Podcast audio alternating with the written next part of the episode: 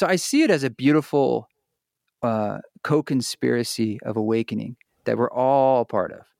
You know, Mm. every single person that we're interacting with, uh, we're we're we're doing a dance with one another to uh, to walk each other home, as Ram Yeah. Dass would say, to sit around the fire, to to just grow and to release for the sake of having experience, for the sake of the richness of a cosmic game of peekaboo with God. If we already are God, then why do any of this? It's like almost so we can forget and the joy of rediscovery, the joy of remembering is deeply pleasurable. And to say, like, oh, man, what if I threw it all away? Just the trust that the whole boomerang is going to come back. Maybe it takes a trillion years, but I, I'm in this moment before I throw it away. I know that's inevitable. And to prove to myself my devotion to that truth, I will destroy it all and watch it all come back. And I won't remember again until it's all back. And then I'll do it again.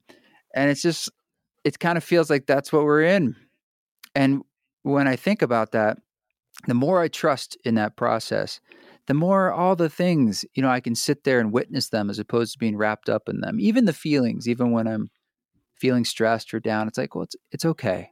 You know, it's okay. There's no destination anyway, uh, whether something's better or worse or whatever. Um, it's about the intention.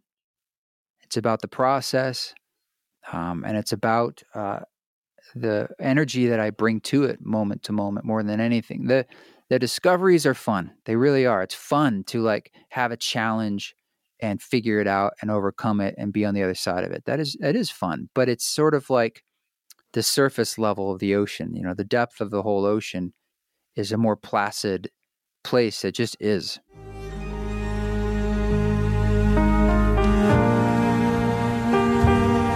Stand on the edge. Love, choice, and chance. It's all an open sea. If you can let go of all these passages yet to be, consequences, broken fences, nothing left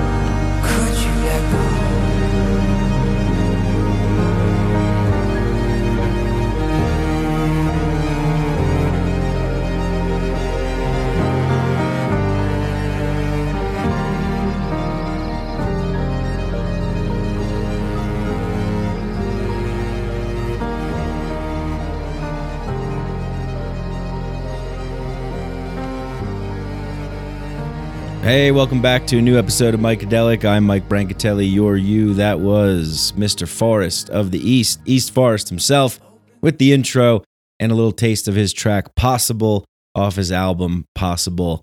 And you could find all the links in the show notes, show description for East Forest's music. Connect with him on Instagram and other platforms. And also check out his new project, Journey Space, which is uh, really incredible. It's a space to Journey. It is a platform for accessible transformational journeys supported by East Forest's music and born out of years of developing practices to support deep inner work. They focus on facilitating online groups to journey together, supported by facilitators to provide a foundation for successful inner growth. So check that out. The link is in the show notes, show description as well and super uh, grateful to to be talking with East Forest today. Uh, we had a, a great conversation, and uh, check out the first conversation that we had, episode one forty four. It was right in the beginning of the pandemic, March of 2020. We sat down and talked, and that was right when he started to launch those live stream ceremony concerts. And uh, now he is touring around doing ceremony concerts, and also Journey Space is up where he is guiding you through smooth sonic soundscapes for your journeys, live streamed through Journey Space. So check it all out. Show notes, show description, all the links that you would want to connect with him and then check out our first conversation, episode 144. All right, a uh, little uh, business here. Thank you to everybody that leaves ratings and reviews on Apple Podcasts. Much appreciated. That helps boost us up in the algorithm in the show rankings and search. Uh, recently, I found out Mikedelic is in the top one percent of all podcasts in the world. That's great. Let's uh, let's let's keep it going, and uh, it really helps to uh, attract people to the show when people are searching for podcasts to listen to. Uh, they have more of a chance to find us the more ratings and reviews we have. So it takes about five seconds. You could just go down to rate and review the show on Apple Podcasts. You could just leave a five star rating, or you, if you feel called to, you could write a review. And again, much love to everybody that does that. Thank you to everybody who joins the Inner Sanctum Patreon. Uh, Patreon. This episode, in fact, was released uh, two weeks ago, I think, when we first recorded. And the video uh, podcast episode is up on Patreon. It was released immediately. So, ad free commercial free, uh, and sometimes video podcasts, early release episodes, all up on Patreon. What is the benefit of joining the Mikedelic Patreon? Well, the more Patreon members we have, the less ads that I have to read on the show. Uh, if I continue to take on sponsors that I feel aligned with, uh, I'll be reading those ads on the show like I'm about to do now. If you join the Patreon for $5 a month, you get the ad free versions of these podcasts and you get early releases, you get the video. As I mentioned, you get access to the Inner Sanctum Discord server where people from all around the world are connecting together, telling stories, trip reports, and um, yeah, just, just creating a little community there. So it's patreon.com slash Mike Brank. All the links are in the show notes and show description. Check that out. Become a supporter help uh, help grow this little independent show, which is trying to uh, communicate these messages the, from these guests, uh, like this conversation you're about to hear today. Got some live events coming up every Wednesday in Denver. Myself, Bill Burns, we are hosting our men's council, the Tribe of Brothers.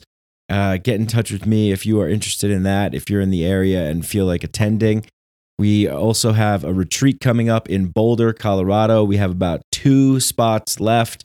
It is called Inward, a primal masculine winter solstice journey. And that will be from December 17th to the 19th, starting at 4 p.m. and ending at 12 p.m. noon on Sunday.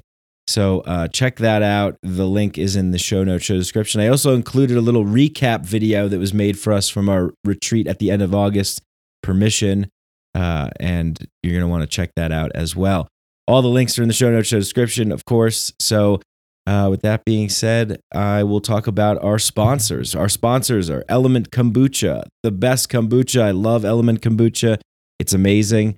It's my favorite kombucha, and I just absolutely love kombucha. So I'm super happy to have Element on board uh, and uh, be enjoying their kombucha. If you enjoy kombucha like me, check them out. Go to the link, enter the promo code, get 11% off. The promo code is Time Wheel for that.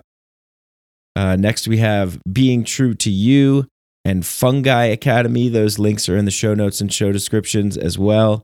And uh, if you're interested in getting some protection for your wireless Bluetooth devices, uh, WaveBlock is an amazing company that is trying to limit the amount of EMF uh, radiation that uh, we're exposed to, and so um, I think they're they're doing a great job because I hate cords. I don't want to use the the cords anymore. I hate the cords. I got a pair of Apple AirPods and I love them.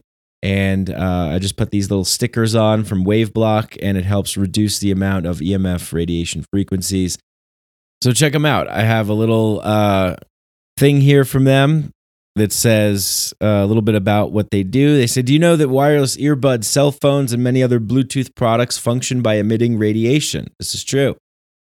Did you know that this radiation is even more harmful for children than adults? Didn't know that. Okay.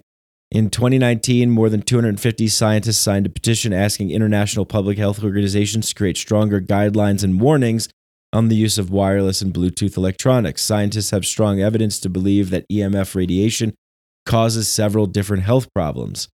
And uh, at Waveblock, they choose not to turn away from the latest and greatest tech. Instead, they decide to adapt and innovate, and they have dedicated their them, themselves to hours of research, engineering, and testing to create a safer way to use your favorite electronic products. Waveblock stickers, which have hundreds of five star reviews, are made to easily attach to cell phones and wireless earbuds so that you can enjoy your favorite gadgets with lowered risk by significantly reducing your exposure to radiation. How? The stickers are lab proven to deflect EMF waves away from the brain. You can watch a video about how the stickers work at waveblock.com. The promo code is Mikedelic and get 20% off. And I believe they're running like a buy one, get one sale as, re- as well right now. So check that out. Very happy to have them on board and happy to have this conversation with East Forest. Happy to sit down with East Forest again and chat about all things consciousness, reality, music, and journeying, inner work, struggles, difficulties, paradoxes, pulls, all kinds of things. I think you guys are really going to love this one. And please also check out the first podcast we did, episode 144 as well.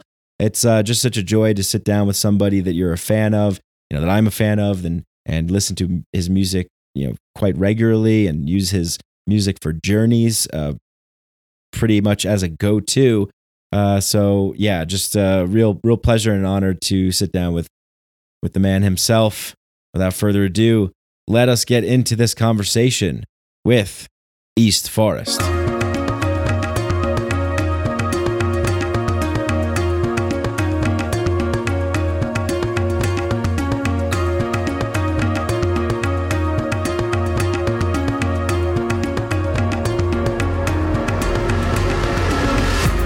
No coffee for me today, which is uh, it'll be interesting.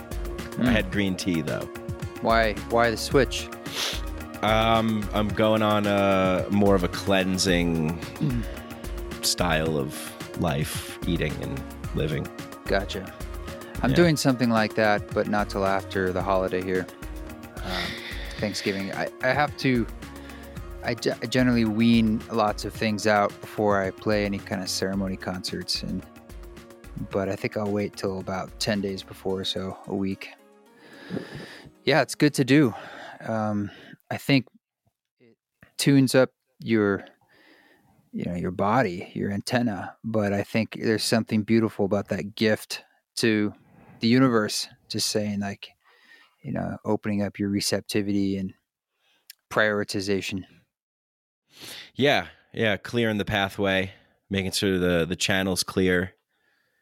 Right. yeah yeah for sure so what else is going on Uh what else is going on? Well, as always, just trying to figure out how to do more things better.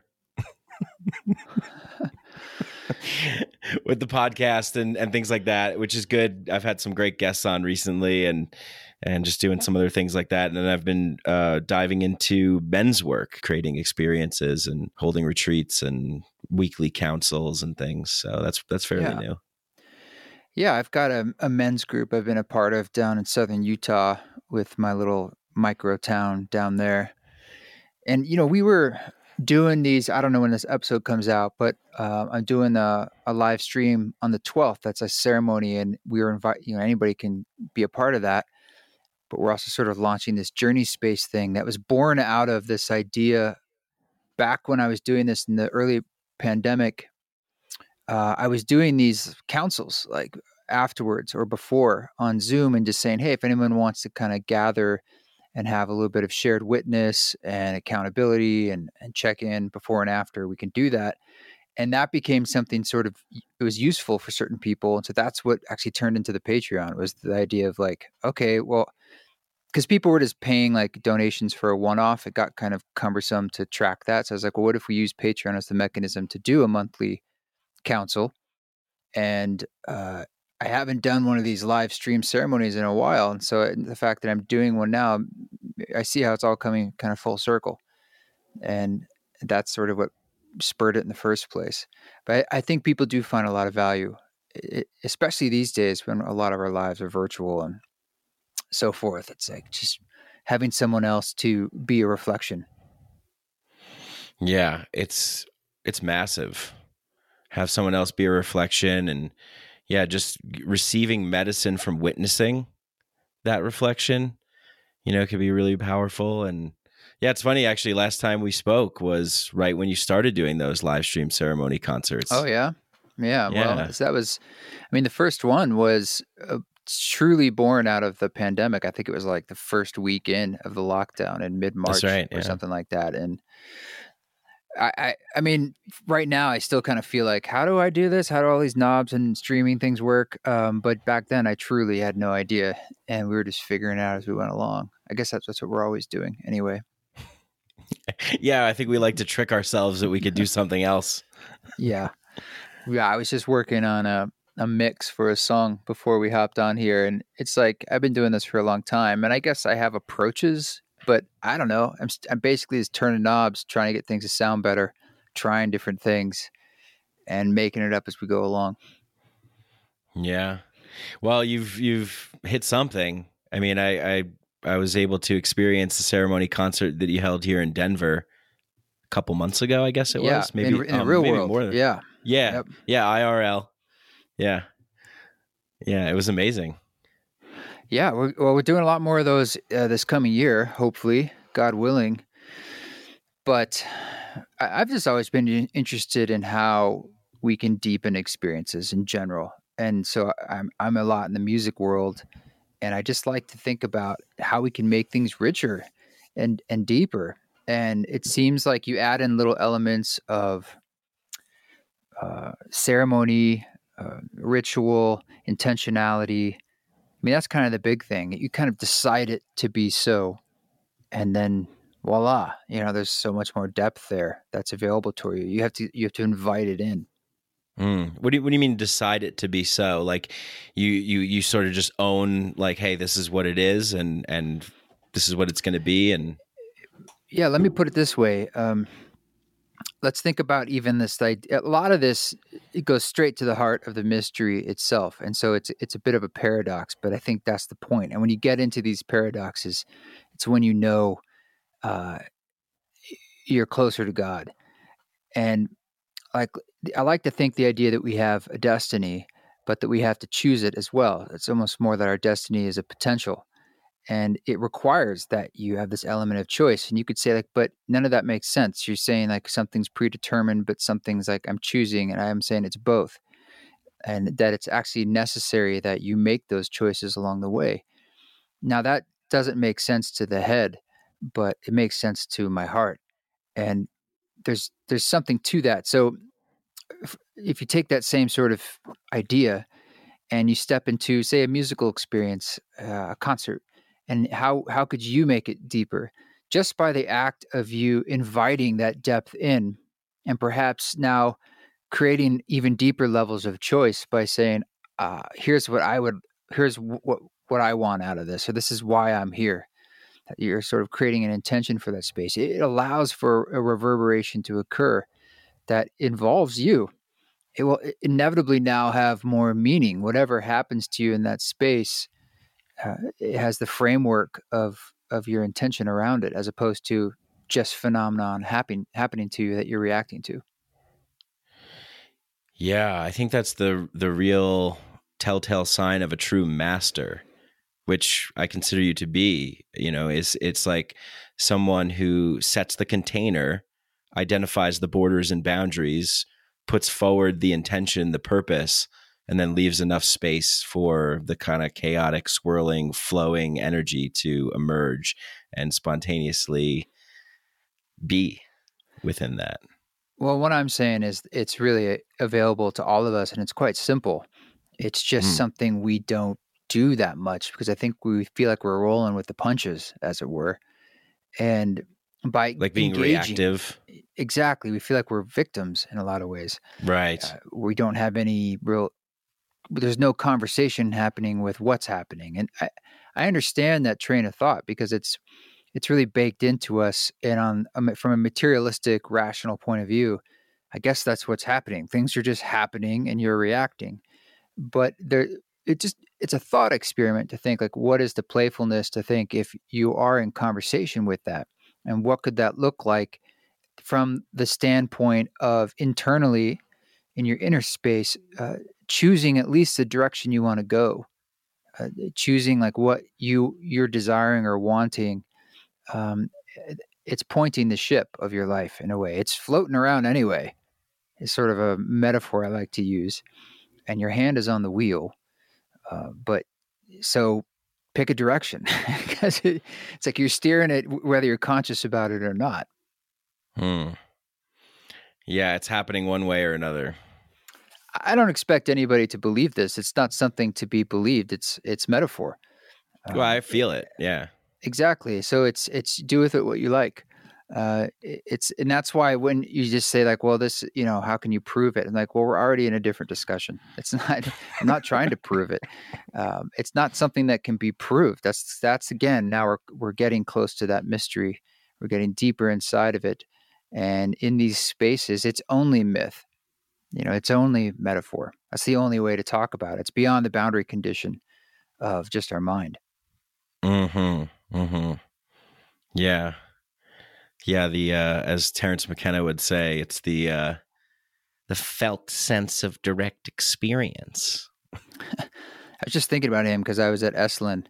We were doing a uh, Rod and I were doing a, a workshop, facilitating there, and you know he's he's seeped into the walls, into the water of Esalen, and everywhere I'd be, I just think like, oh, Terence was probably chilling here, and Terence sat here in this bath, and he gave sat here for four hours, giving one of his famous super high lectures.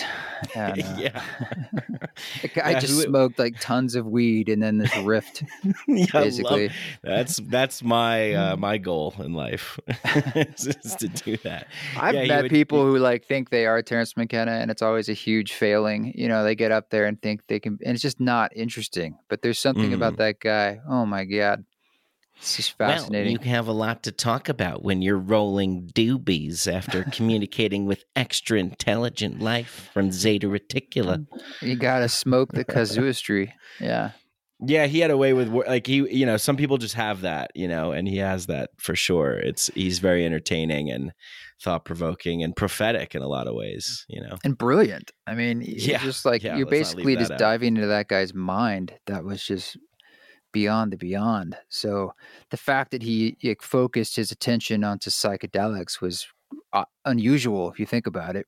It could have Mm. just been like sometimes he'd get into botany and go deep into that. He knew a lot about a lot, but yeah, he could just get would have been one of those guys, some scientist who could talk about a subject. But the fact that he talked about something so you know, so strange. And again, the mystery in a sense. So he's really like using all those words to talk around something that can't be really spoken to and doing it over Right. and over and over again. Right. Yeah, yeah. Yeah, doing it over and over and over again. And I think there's you you just keep finding new things the more you keep going, I guess, you know, like I I feel like people go through a phase with Terence. It's sort of like I went through a phase early on in my process. Uh, I think it was around 2008, where I listened to a lot, you know, a lot of Terence, and then eventually you, so- you just feel I feel like I got my fill, and I love Terence, and maybe now and then I'll drop in, but it's kind of like the way some people find ayahuasca, and you know they do a lot of it for a while, and then usually there's a break where it's Mhm. like, well, I I have those lessons with me it's it's still present. Um, Terence is still very present for me. You know, Yeah, yeah. I mean, I, I that's how I kind of got into the psychedelic realm. I started experimenting with psychedelics myself and listening to just hours of McKenna and Ram Dass and Joseph Campbell and Alan Watts and uh, who else? Someone else. yeah. It used to be Ram Dass was a lot harder to listen to because it was behind a lot of paywalls, and there just wasn't a lot of free stuff out there. That was my experience, at least, with Ram Dass. Um, now everything's up on YouTube and so forth of his, um, but I don't. Yeah, I, I remember I read more Ram Dass books and I heard some stuff here and there, but it wasn't like you know Terence made a point.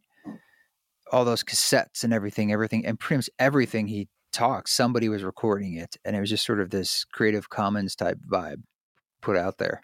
You know, it was, Yeah. it was really ahead of its time in that way. Oh yeah, definitely. I mean, I think he had a good understanding of where technology and media was going. You know, um, being I think one of his biggest influences Marshall Marshall McLuhan, and you know, just talking about the internet and how things are going to be in the future with the internet and the psychedelic nature of the internet and how you know time is speeding up and things are getting stranger and I don't know. It definitely seems like that now. Like every everything just seems to be like exponentially strange, like every day. Yeah, what was his time wave zero? I think that went to 2012. I mean, it wasn't exactly as he calculated, but uh, you know, he had some pretty interesting thoughts in that regard. Um, yeah, man, Hmm. I I wish he was around. It's like there there's a short list of people like Bob Marley, Terence McKenna, a few others that it's like, man, I wish I could have experienced that in person. Oh yeah. Oh my god. Yeah. And in a way, it's kind of it's kind of they kind of live on in this digital sphere. You know, as these sort of like just, you know, I would love just the or, you know, basically to jam with Bob Marley in a room, Yeah. smoke some doobies, you know, room with Terence McKenna and just riff and listen and hang. Uh, you know, be with Keith Jarrett to watch him play one of his mega solo improvisation concerts. Uh, these Bill Evans to see Bill Evans in the Village Vanguard, things like that would would definitely be top of the bucket list when if I had a time machine. Yeah. Would you do you have any like questions that you would ask these uh these No. folks? God no, no. I would just just, wanna be, be in like, their I just want to listen to the creation happening like right in front of me, and yeah, uh, that would be a gift enough. Yeah, you um I don't know who Bill Evans is. Uh, jazz pianist, yeah. Okay. he's one of my faves, and uh, he's got a, a song called "Peace, Piece," and it's sort of, as far as I understand it, some lore about how it was recorded. Whether it was like they were in a studio and the tape was just running, and he was sort of just doing this dreamy improvisation, or if it was an intentional piece. I'm guessing it was intentional. Regardless, it's really beautiful, and it it was really inspiring to me back in the day. He's just doing this sort of pattern with his left hand that's really slow, and he's just doing these beautiful like melodies with his right hand. and I was just thinking about it today, actually, when I was rehearsing for that uh, live stream, and I was like, oh. Couldn't I just do like peace piece type songs for four or five hours? It's like, it's good enough for me. It's very meditative, um, and so, but he he could play pretty much anything and he was really known for his classic almost romantic kind of jazz stylings but he's also kind of known for like what he didn't play in a way um, he wasn't someone who just played everything he could like an art tatum or oscar peterson or something. He also was instrumental in miles davis's kind of uh, cool f- period like the album kind of blue uh, bill had a huge impact on that album and and the the harmonics that they decided to approach this modal approach. And so really bill evans had a they're really he miles are really close had a really big influence on that whole like cool jazz and that, that that's one of the biggest albums of jazz history kind of blue so anyway bill evans is the dude and Yeah. yeah Yeah, so you uh you released two albums this this year, right? In and two, possible. Yeah, two full length albums, a few other things, but uh, Possible is like a studio record, and Mm. in uh, soundtrack for the Psychedelic Practitioner Volume Two. It's a mouthful. Is uh, sort of a follow up to my Music for Mushrooms album. yeah, amazing. Did you have any uh medicine particular uh medicine in with uh in mind for for making that? Yeah, the In album was actually recorded in those virtual ceremonies we talked about at the beginning. So there were five virtual ceremonies that were done right here in the studio uh, for YouTube Live, and it's the first time I had ever done a ceremony in that way, and that's what it is. It's just e- excerpt, excerpts from those five different ceremonies. So uh, it's a two-hour album and that's just kind of how it kind of how the cookie crumbled. It's how it kind of wanted to be. But it was so it was born out of psilocybin, and that's always the way it works for me with the ceremony albums. But um, you know, we discovered my partner works in a ketamine clinic, and so we were testing it a lot when I was mixing it in her ketamine clinic, and found that it worked really, really well for that. So it definitely has this other side of it that I think was influenced deeply by the therapeutic ketamine space, which, you know, all of these experiences are about the internal landscape. So it's not like it wouldn't work for other medicines. I think it would work great for probably MDMA therapy. Um, the only consideration is just its length. So if you needed more music, you could throw on music for mushrooms or any of my other ceremony albums. There's four or five others that are short. They're like 45 minutes to an hour, but they're all the same ilk of creation. Yeah, got it. Yeah, so it's this is more um, kind of a yeah for the psychedelic practitioner. So that's why you didn't call it Yeah. music for mushrooms too. Yeah. Yeah, it was a little more a little more broad. Also, I just was trying to do something a little different, even though the creation was sort of the same, but it was different in that it was done through these virtual ceremonies, which I mean musically musically is the same. I'm improvising with that medicine space. But I guess one big difference is there's no one else here that's journeying in that way. Sometimes my partner was, but usually there's a circle of people in the room and this was just me with a computer and a camera and some lights and so that was that was weird. It's it's always weird, but uh, you get more and more used to that process. The first couple times, it was like, is is this even working? I'm playing. It's like, Yeah, is anyone out? Is this working at all? Like, I have no idea. Um, hello, hello. yeah. Is there anybody out there? Who yeah. knows? Yeah, Who yeah. knows? Oh, I get that. I mean, doing a podcast and, and even putting out like solo episodes, especially early on, like in 2017, I remember just being like, "Am I crazy? Like, what is going? Like, who's Yeah. listening? What is happening here?" So it's, It's yeah, it's a strange process. I mean, you can't think about it too much because it's it is weird. for sure. Yeah. Do you ever um, imbibe and and rec- start recording? With the ceremony concerts, uh, yes, in a small way. Uh, that's an important aspect of it to get the the spirit in into you, so you can feel like more of a channel for that.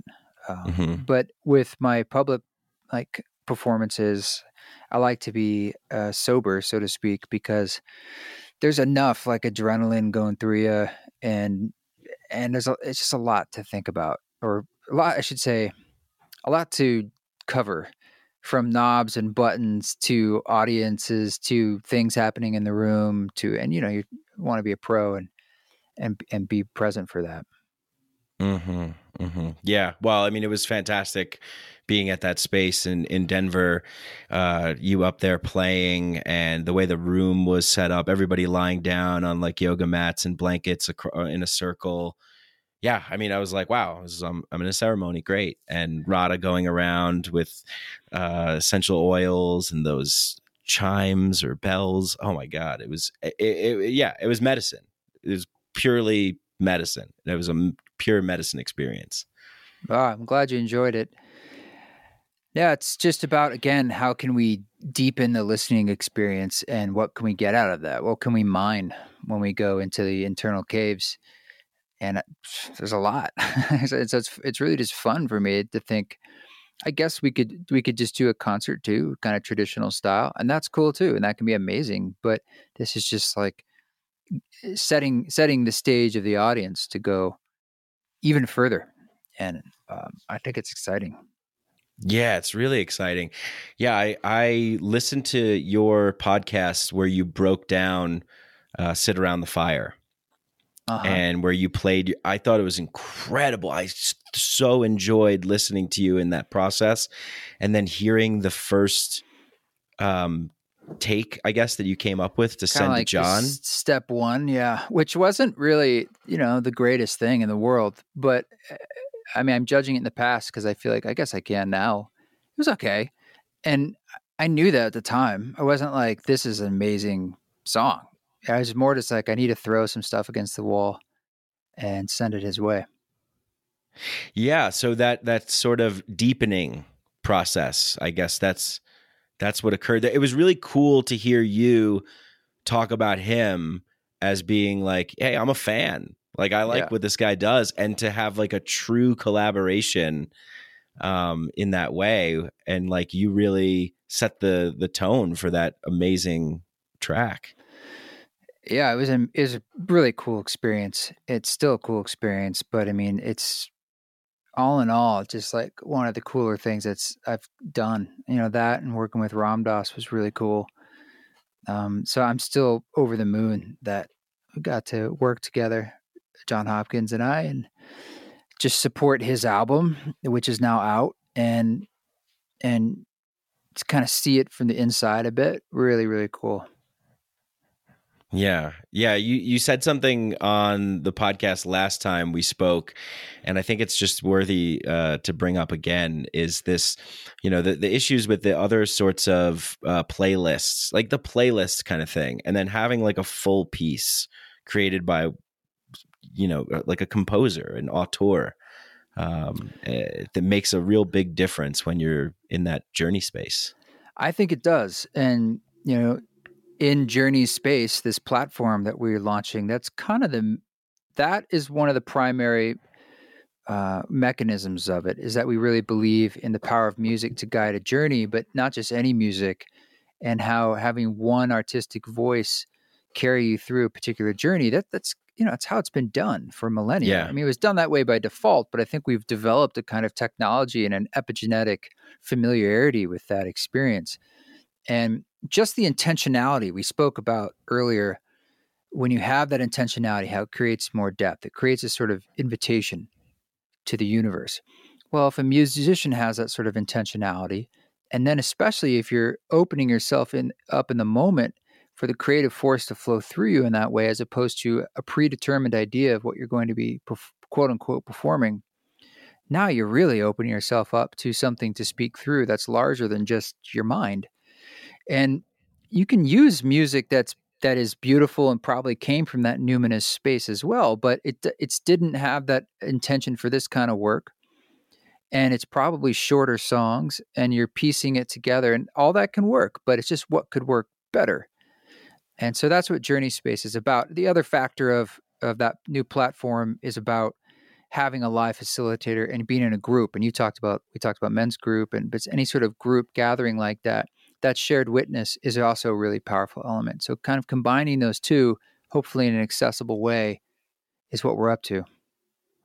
Yeah, the thing that I was so blown away about with uh, music for mushrooms when I first heard it was the spaces in between, like the the the silences. The in because you know I spent six months in in Peru uh, working at an ayahuasca center down there, and you know the Shipibo people and the way that they perform.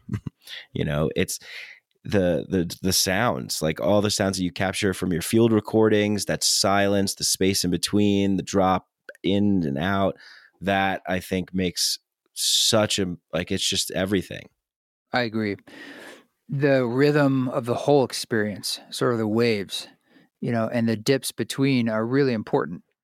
Um, and I, I had the same thing. Like uh, it was influenced by my experience with shamans, indigenous shamans from Peru, and experiencing the sound of the jungle or whatever I was experiencing.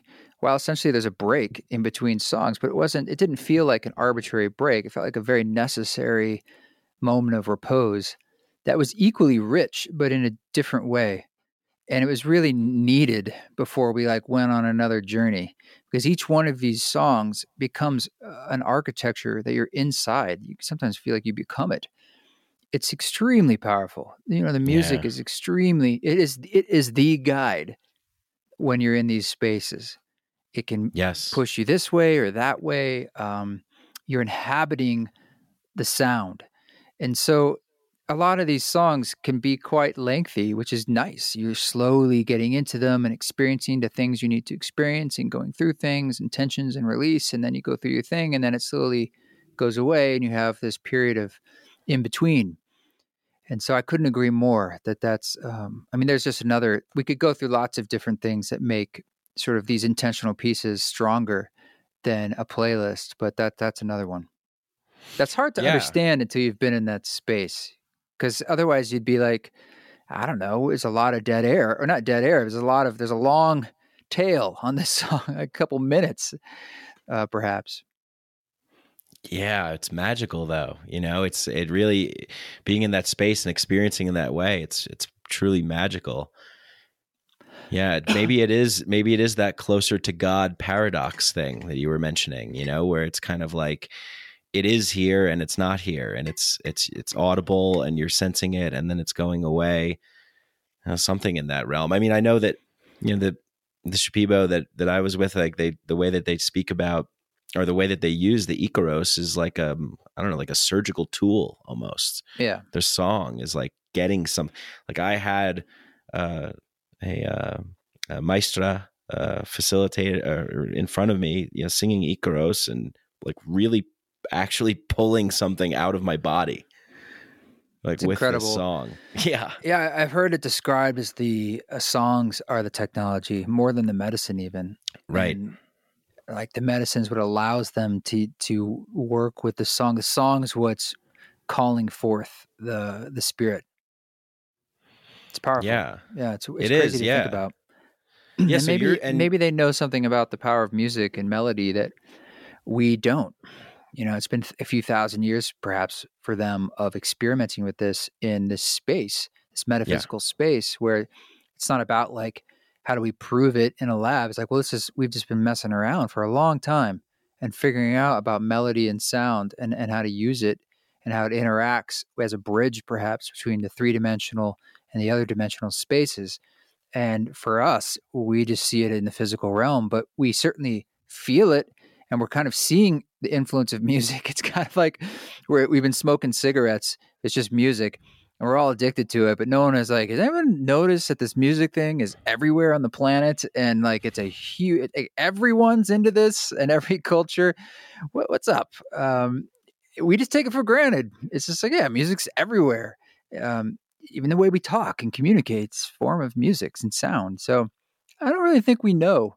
Uh, I think we've lost that art, and so be fascinating to to learn more if there's a way to communicate that uh, and teach it beyond you know the, the traditional modalities of becoming a shaman. Mm. Yeah. Yeah, it, it, it, we we're so obviously everything in our world right now is just like completely saturated, complete like infinite scrolls and infinite oh, put this song on, next one, next track, next thing or wherever you go. And so, yeah, but you but you're you're doing it, you're taking it back to the intentionality, you're taking it back to a purpose to, you know, really doing something unique and different at least for this time right now, right? I mean, uh, But I'm Getting a- inside the system that's broken, and I'm I'm born of it and part of it too. And so there's a there's a paradox in that. Um, right. just today I was thinking a lot about like social media and how I have a deep desire to completely like delete it all. Yeah. And and I kn- I know why I'm afraid to do that. And it's it's because of the things in this dimensional realm. Like, but, but it's a valuable way to let people know about something and it's an advertising tool. It's really a communication tool to the fans. Like I've uh, more ways to talk to people who generally would want to either come to a show or learn about a new thing, track or whatever. And but it's such a broken system, and I know that. And so you know, there's a truth there that I'm I'm I'm having a hard time living with. Yeah, so I there's- hear you. there's Yeah. always things like that and i am i've always since i was a kid been trying to push and fight against the the man so to speak Yeah. uh, but uh, I'm, i have an iphone and you know i have a i here we you know there's no way to escape in a sense you know that's not really an option anymore in my mind. We all are in the web and i think if you want to step back from it from a more metaphysical point of view or spiritual point of view we're i think all of this is how it's supposed to be and like you're meant to be uh, tied up in the web. So i'm not supposed to like say i don't want a web. It's like well the web's here. And yeah you are we are brave we're in it we're stuck it's a mess but what if that's the point? and so it's about like surfing inside a sea that's turbulent and there's some trash in the water but you you have to be on the ocean. There's no like you know you're a sea creature, so to speak, and it's sad that it's like that. But that's maybe why we're here, and it's less about running from something and more about grace and asking for grace. I completely agree with that. The web is the game. You know, games wouldn't be fun if they didn't have some obstacles, right? Yeah, And this is a hell like, of a game. I mean, It is. It's a hell of a game. it's, a, yeah. it's like Monopoly's becoming operation. It's like it's going through a metamorphosis, and we're still in the time period where like the board itself is changing. It's going to take generations, um, and it's a bold time to be alive. Oh, so many amazing tools and experiences and people, but also like deeply, deeply transformative. hmm Yeah, yeah. I used to, I used to feel this the this similar what you know like fighting the fighting against the machine, you Yeah. know, or raging against the machine, if you will. Yeah, fighting against the system, and there there is this sort of like I guess maturity that I've experienced where it's like okay. What can I use that's good and then leave the rest behind so that I can focus on the things that I know that people want over here and the people that are open to receiving that and can see it will join in and um, you know it's like this buckminster fuller quote that i li- i just say all the time it's like you don't change things by fighting the existing status quo you create appealing alternatives that make it obsolete Yeah. Yeah, man. I don't know. It depends on the day. You know, you ask me on certain days and I'm like, yes. And other days I'm just like, I don't know, man. Um, and that's my humanity where uh, I, I, I mean, I, I think a lot of us are, are, are just, we keep, we keep putting one foot in front of the other. There's no other way to do life. But Yeah. creativity certainly helps me, reminds me. It's about the only thing that in a sense it's okay and I, I don't have any answers i just have a feeling inside me after i've been creative for a little while that i'm like and maybe that's my own sense of like self-worth i don't know i could be all tied up in something else but well i think you hit it i hit you hit the nail on the head the reminder you know i think i mean I, I i remember this uh ceremony is a mambe and a, and rapé ceremony. I participated in with a colombian shaman um from the Tibu tribe, and he he was saying, "Look, we as humans we just forget, and we need we need others to help us remember, and then we have to help them remember." that's what the other is really helpful for. And if the other is not a human it's nature. And that's about the only way to do it. Uh, yeah we're in a world right now like most of mainstream world is in the business of forget i mean that's Yeah. really the the currency and yeah, so forget industries. Yeah, yeah. I mean, because it's profitable, it's candy, uh, but that's almost what it all is. And so it's you're you're swimming upstream if you're just in that all the time, and you really gotta like curate what you're inputting in the information. It's it's kind of the only way, and that could be like get out of the stream and go go on a hike, go into nature, these sorts of things, practices, absolutely, hundred percent. But if you're going to be in the stream, and this includes other people, you know, it's, it's a massive influence on your state of mind and your energy. yeah. I can't help but think that like we're all sort of being called to be our own shamans in a way, and not in like the kind of like neo shaman sort of way or or whatever, but in the in this true sense of like um, br- the bridge between walking in both worlds.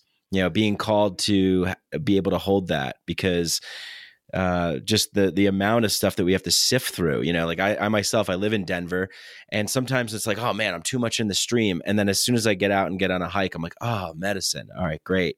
You know, and so. I yeah, I can't help but think that that that's that's sort of you know almost in the sense that like the way that ayahuasca ceremonies now are being conducted with Westerners going to Peru or Costa Rica or Ecuador or Colombia, wherever they're going, the uh, ayahuasca brew is administered to the participants. Whereas in the older traditions, the shamans would drink the ayahuasca themselves, sing the Icaros, and you wouldn't drink anything. And I remember asking someone about that, and they're like, "Yeah, because we're in like a time where we need to kind of like bootstrap healing, like all hands on deck. Everybody's got to be called up, that makes sense. It makes sense. Yeah, I mean, I could, you could think about like when you leave outside the confines of Denver, you feel better, and it's like, oh, you should just move out of Denver. But it's sort of that idea that none of us can really totally unplug. Like, there's no going to a cave anymore, realistically. and you know, you, I know, you'd still yeah. be plugged into the internet and so forth. So, I mean, I think it maybe would be helpful, but there's a balance between community and people and information and nature that I think we all struggle with in different ways. But uh, it's very true. It's very true that it's necessary to replenish, you know, the well.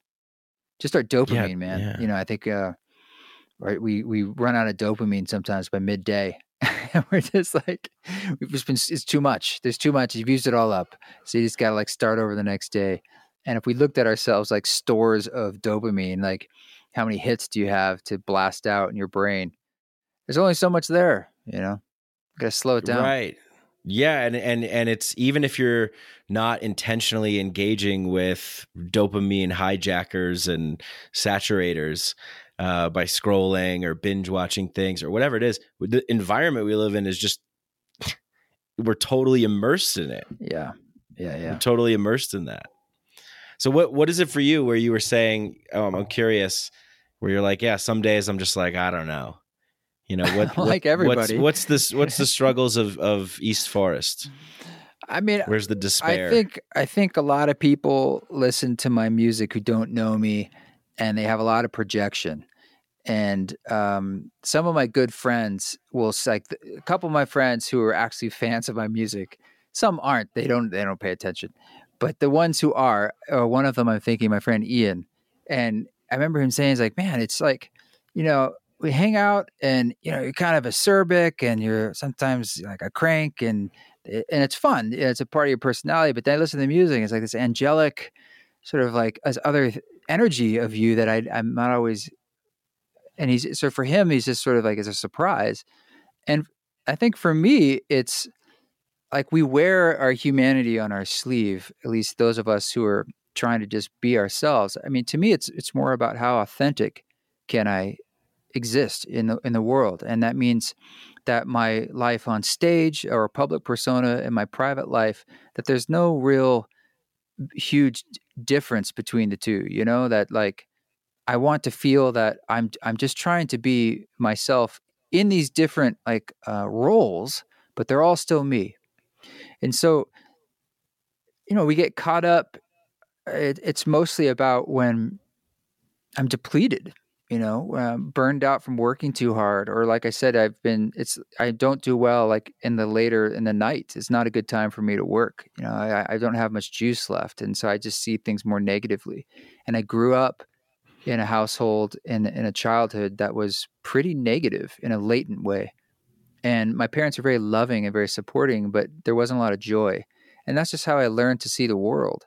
And now i have to overcome that. That's part of my soul's journey is learning how to find joy and learning how to not just see the world as rational or material. But at the same time, that's what set the stage for me to have the desire to seek the spiritual and Mm, become everything that I am today is they gave me that gift of of feeling depression. What does it feel like to be suicidal? You know, I felt that in my life more than once and it's a terrible terrible feeling of hopelessness. Uh, but it, it's a driver to want to feel hopeful is the other polarity of that. And uh, so for myself, I think as we all get older, hopefully we find the recipe that can kind of keep our head on straight and our heart open. And I'm always tweaking that, but it definitely has a lot to do with the creative space and and and being in service and giving and how that really feeds me. It's not I mean, I have to be honest, like it's very it feels good and I realized that, so I keep doing it. And thankfully it's like a it's like a happy Ouroboros or something. it's like a yeah, yeah. regenerative snake that's eating itself or something, but it's uh that's that's you know, and that's even when we speak about being inside a broken system. The system itself is partially feeding my desire to move forward. You know, it's like there's rewards. And the rewards help you motivate you on certain like even if the rewards are like, you know, I got this beautiful email while I was eating lunch that was passed along to me of someone telling me about how uh, they their son had committed suicide and how they went to four years of just drinking themselves to death and then they uh, discovered mushrooms and they had some a journey where they their son came to them in the journey and they the the forest like helped her have a uh, do a burial in the journey. And then in when she buried her son who was in su- su- succumbed and all this moss came over his son and he turned into an explosion of butterflies.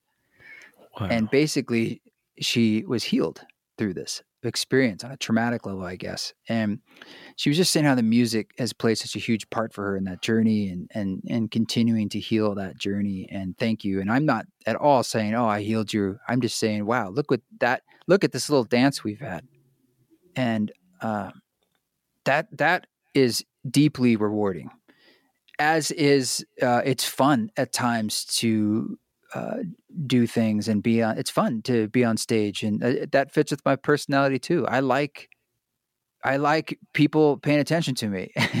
Be, and i know that's you're not supposed to say that but it's like that actually i get it though. It's like i grew up as a class clown.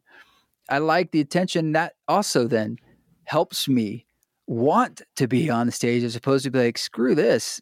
Being any sort of notoriety these days is dangerous more than rewarding and I you easily could just be like, I don't want to do this anymore, and then you just stop. Um, so I see it as a beautiful uh, co-conspiracy of awakening that we're all part of.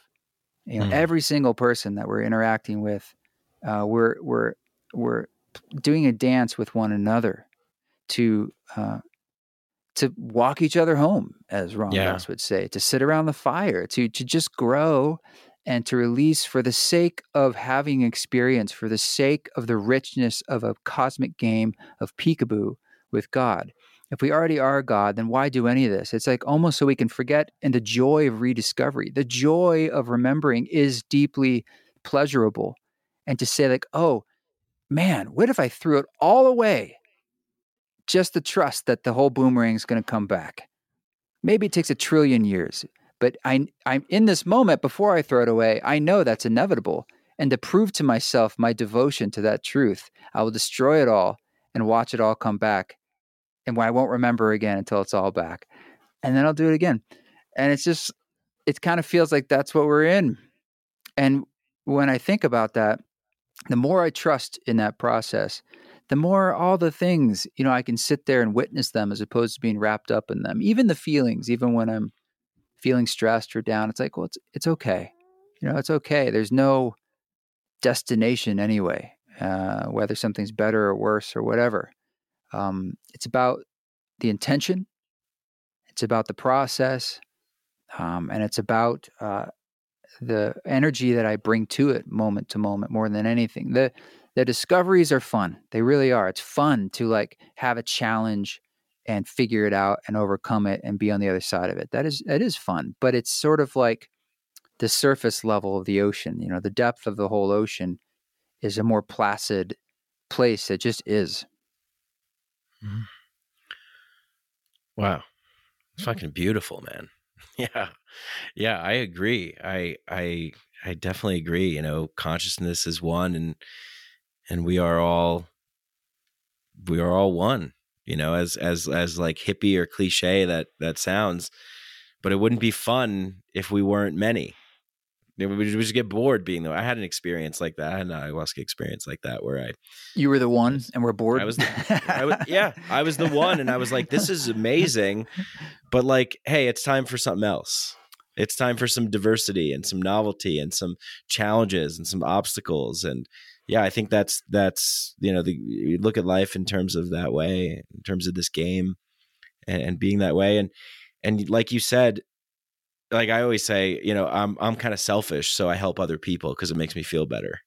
You know, like mm-hmm. like what yeah, you were know, just saying. It's a like, joke, but it's true. It's you know, true. the selfishness true. of service you know it's it's yeah the gift is a, well, it's, it's a gift that comes it's the golden rule you just have there's no really- better feeling. Yeah. Yeah. there's no better feeling than than watching these these other beings like get something from you being the one on stage, you being the one that's getting the attention. You're getting something, but so is everybody else. Well, you got to be careful though. I mean, it, it's a very slippery slope, and so Sure, sure. yes, there's it's it it's. I mean, as we see it all the time, you can fall into like this, you know, grandiose thinking or super egotistical this or that, and then and then it's just a. So I mean, really, every day it's a recalibration for all of us, um, where you you want to remind yourself of your intentions and uh, your you know what what it is you're trying to give and what's what's really important to you, because otherwise, especially when things become a job, and especially when it be- becomes something where money is involved, that's how you make money. It's very our world is constantly going to be dangling carrots in front of you that uh, will probably steer you down a, a path that's not what the original intention was, and then things I think slowly um, they you know it becomes a form of pandering really, and that's not what I want to see in the world, and that's not really what any of us want to see. We're drawn towards the truth and we're drawn towards authenticity because we want to be reminded of our own truth and our own authenticity. That's it. We're just sitting around the fire telling stories. So I'm just, I will take a turn at times telling a story, so to speak. And other people do it for me too, all the time. Uh, so yeah. it's a dance. It's definitely, definitely a dance. Yeah. Yeah. It's interesting to have the will and the confidence to say, I think this is good. I'm going to put this out here. I think I'm good. I'm going to put myself out there. And that fine line of kind of tamp- tampering it, or maybe not tampering it, but just knowing. Yeah, I don't know. Maybe you could speak to that a little bit, as uh, I'm sure that you've gone through that journey as being an artist from when you first started to where you are now, and of course more more to go. But that that journey of that balance between, like, you know, that that being in that position. Well, you're always stepping forward with your, I don't know what to call them, mistakes. We all are. And I think as a performer, you have an eagerness to share. And that, that goes back to your childhood, probably. And that's good. That's a kind of fuel. But you always have to be able to put yourself forward with imperfections because that's how it goes. And I think you just get kind of used to that. Um, I mean, God, I feel like it's in some ways we all see other forms of art that we're like you're inspired by but you're not able to to do that exact thing or sometimes not even close. I would say most of the things you see out there you're unable to do but it's inspiring to you. So you're essentially setting yourself up there saying well these are the only things i can do you know right now that i'm able to share with you and hopefully you'll receive them. And if they are received then it's this beautiful exchange but it's just inherently uh, a system of what is not there and that's totally okay right there's no such thing as some kind of purity of, of everything i mean maybe the psychedelic experience gets closest to that and that's not even a person dude. it's just the experience itself has a totality of experience that is more than just i can play the guitar now i can play the bass and now i can paint a picture now look at me dance and you know all these you, trust me you don't want to hear me freestyle you know it's like other people do that better um, you got to you find what your where your gifts lie. Um, yeah, I'll try and freestyle, but it's been a while. I don't have a mile. I'm in the Yeah. mile house. Sit down. no one wants us to do that. Yeah, so uh, I love to do it though. I love to do it. I won't do it now. all but, like, white I men do, do and it. they should. It's so yeah, fun. Yeah. No, I'm kidding, but um, well, I grew up. I grew up on that. I grew up on. uh, maybe I should say like, on you know, stage. I no one. Well, no one wants Yeah, me to know, do it. know. Uh, no one Yeah. will wants to pay me to freestyle. right. Uh, yeah. So exactly. we gotta you gotta remember those things. But it, it's also a strange experience because even though uh, doing things publicly are fun, it's also terrifying. So I mean, Right. there's this other side of it that's concurrent where it's it's nerve wracking and you are on an edge. And I think there's an excitement to people do this in different ways, but you're facing your fears essentially. And it is a thrill to be like, man, uh, this could really, oh God, who knows? This could fall apart. This could happen. This person could do this. All these different things that are, I suppose, they're potential paths and realities. But the fact that you're stepping up there and, and working with that and saying, I am held, I am uh, held inside it all, as we all are. and I'm going to trust in that. I'm going to rest into that. There's there's a reward in that kind of fall, trust fall. Um, it it feels good to like a little kid to to face your fears and then walk through the door. Um, and I think that's a big part of it too. And and all the it, so it's a very rich experience in that it has a lot of these different uh, things wrapped up into one experience. Yeah. So how do you man? How do you g- move through? You know, not uh, pandering because I'm sure you get people all the time. You know, myself included, being like, "Oh, this is great. I love this. I love that. Oh, keep doing this." Or what you really did here was amazing. And I mean, I get you know people write in for the podcast and stuff and keep telling me. I mean, I think I got into that trap maybe once. Like, oh, people keep telling me that they like this, so I'm just gonna keep doing that. Yeah. And then it gets to a point where you're like, oh, wait a second, I'm not tapping into what's truly alive for me right now and what feels like yeah Well, I think that's it. Is like what's truly alive for you, and only you know. And you, you know that what's true for you, like you know inside whether it's following what excites you, like truthfully, as opposed to what you think will excite others. And it's just where it's starting from. And it, I just think art is not that interesting when you're thinking about what will excite others. We see a lot of that out there, and it's it's pretty bland, or it's what you think it will be, and yeah and some people they like it, but it's just sugar, and I don't know. It all I know from my own experience is like nothing was really working for me in resonation with the public space before until I made that switch and was like, well, what do what do I want? Like truthfully, just me. And my first record was just me making music for myself to to use, uh, to journey with, and I wasn't even planning on releasing it. Um, and I think that's why it had the Bov because it wasn't. It was only concerned with that truth, and so that's the thing I'm. I like to always remind myself about is I'm always sort of searching. You're putting up that antenna and being like looking for like, ooh, that there you go, that chord, poof, that's got the thing. I just want to constantly find things that are reminding me of these shared truths. Because if I feel that excitement, other human beings, they're human beings too. You know, we're all the same thing, as you said. So if it's exciting Right. me, it'll excite someone else. If I'm just thinking like, well, will this excite someone? Well, I think this kind of sound will, I think that's, I think people are looking for that. They need this kind of thing here. It's, it's, it's, um, it's not a very good recipe. It's not a good way to cook. yeah true um how, how much uh, how much time do you have left by the way I do need a role in the near future. I have I am taking off tomorrow, and unfortunately, I have a large list and a few more calls, and I I have to do some mixing. For I'm doing Okay. a little uh, song with Superposition, which is Justin Boreta and Matt.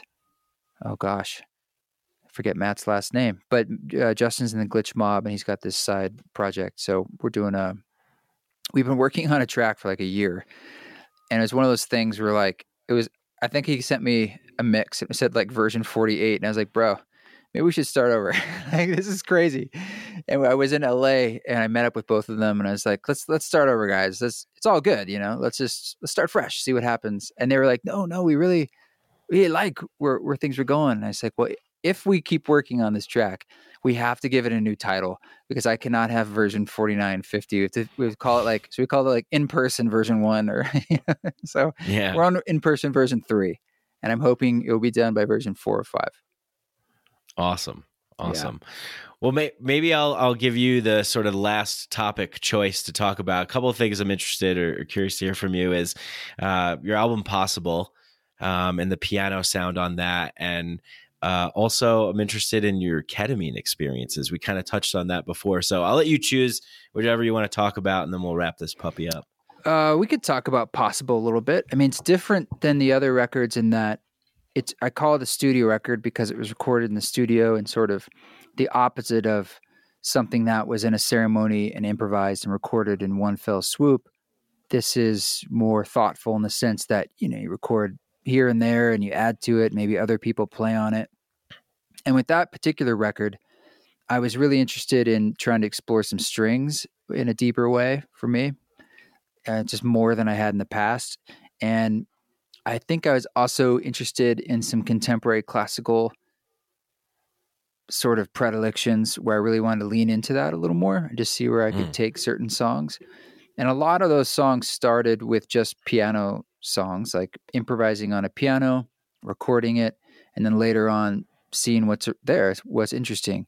And some of them wanted to stay as piano, and some of them you're like, I feel like this wants to have bass or drums or vocals or a spoken word or strings or maybe replace the piano with a synth. And so it's I just wanted to let the songs inform where it wanted to go. And I also worked with an arranger, a friend of mine named Lorna Dune, and she did the string arrangements for four of the songs. Mm. And that definitely took things up a notch because uh, she was bringing in like d- additional layers of musicality and ideas that I, I was, you know, I basically did a first pass at the strings and then she would make them even more awesome. Um, Yeah, they are. They're awesome. yeah. It's beautiful. It's a beautiful album.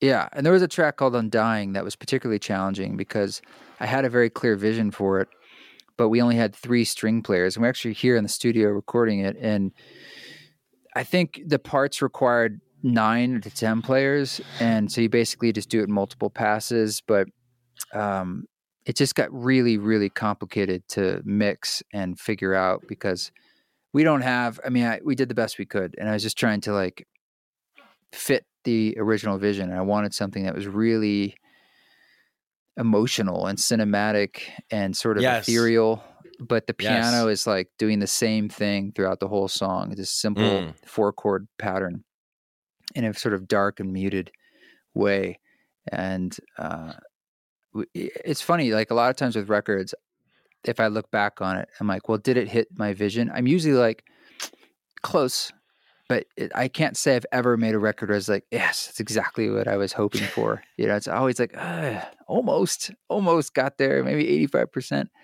Yeah. Um, and Maybe but the there's also album will be happy surprises. Almost. You know, of course, there's Yeah. things like, oh, I never would have expected that song to be like that. Um, but that's what the song wanted to be, and you can decide whether it's on the record or not. But the song has to kind of be what it wants to be. Mm. Yeah. And we all have to be what we want to be.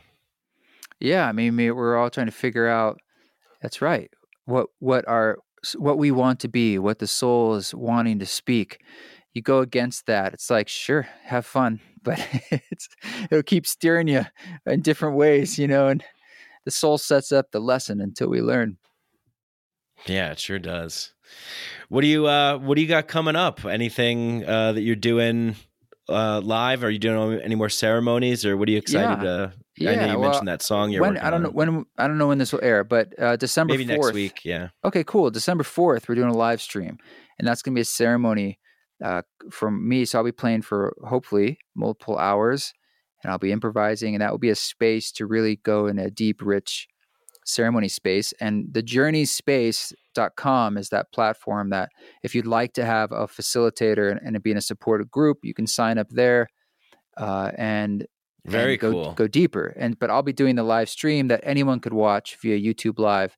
But all of it can be watched. It's on journeyspace.com. So whether you want to Wow. watch the free ceremony or go into one of these groups, that's where you go to check that. That's a new platform that Yeah. I've co-founded with a couple friends. And uh, Perfect. It, it all comes full circle. We were talking about, you know, the diamonds coming out of the the rough. Well, not diamonds coming out. You know, the best magic comes from shit. How about that? Right? It's like the paradox of nature and how this was born from the pandemic. You doing those live streams in a tough Yeah. time, and here we get some beauty and some. yeah, some- and some because of that, we decided like, was there a way to do this where anyone could join and it's like legal and that's we're threading a needle there. amazing. but we thought let's try let's see if this is helpful um so that's that's the intention with that one Awesome. Awesome. Well, thank you so much for spending this time with me. This was awesome and hope to do it again soon. Uh, I have to say, I thoroughly enjoyed your recommendations for uh, down in uh, Boulder, Utah. It was so, i'm so glad great down there. i mean what's so it cool so is you went like days later you know it wasn't Yeah. like next year we'll check it out i was like you were there within a few days so cool. amazing. Um, we met so many amazing people. Stayed in this amazing place, and and and the food and everything, and just the scenery. It was so great. So yeah yeah that's where i've been doing retreats not sure if we're doing another one, but for five years, been doing retreats down there, and I spend a lot of time down there because it's a really, really nourishing, magical nature, raw Yeah. land type experience. It is. It's a real hidden gem. So maybe I'll just edit it out from the podcast. I don't want to tell people. we don't make it too crowded. well, if they listen to But- my podcast, they'll hear me talk about it all the time, and I'm always pretending like you know Southern Utah, but it's like I talk about it all the time. I mean, the fact that I have retreats there, and so it's not exactly hard to find, but Yeah, and your podcast is awesome. 10 Laws with East Forest. Listen to that. Check out Possible, everybody. The album is incredible. Yeah, the strings and, the piano sound on that is just very different. It's very it's it's, it's amazing, cinematic and and yeah, just really lovely.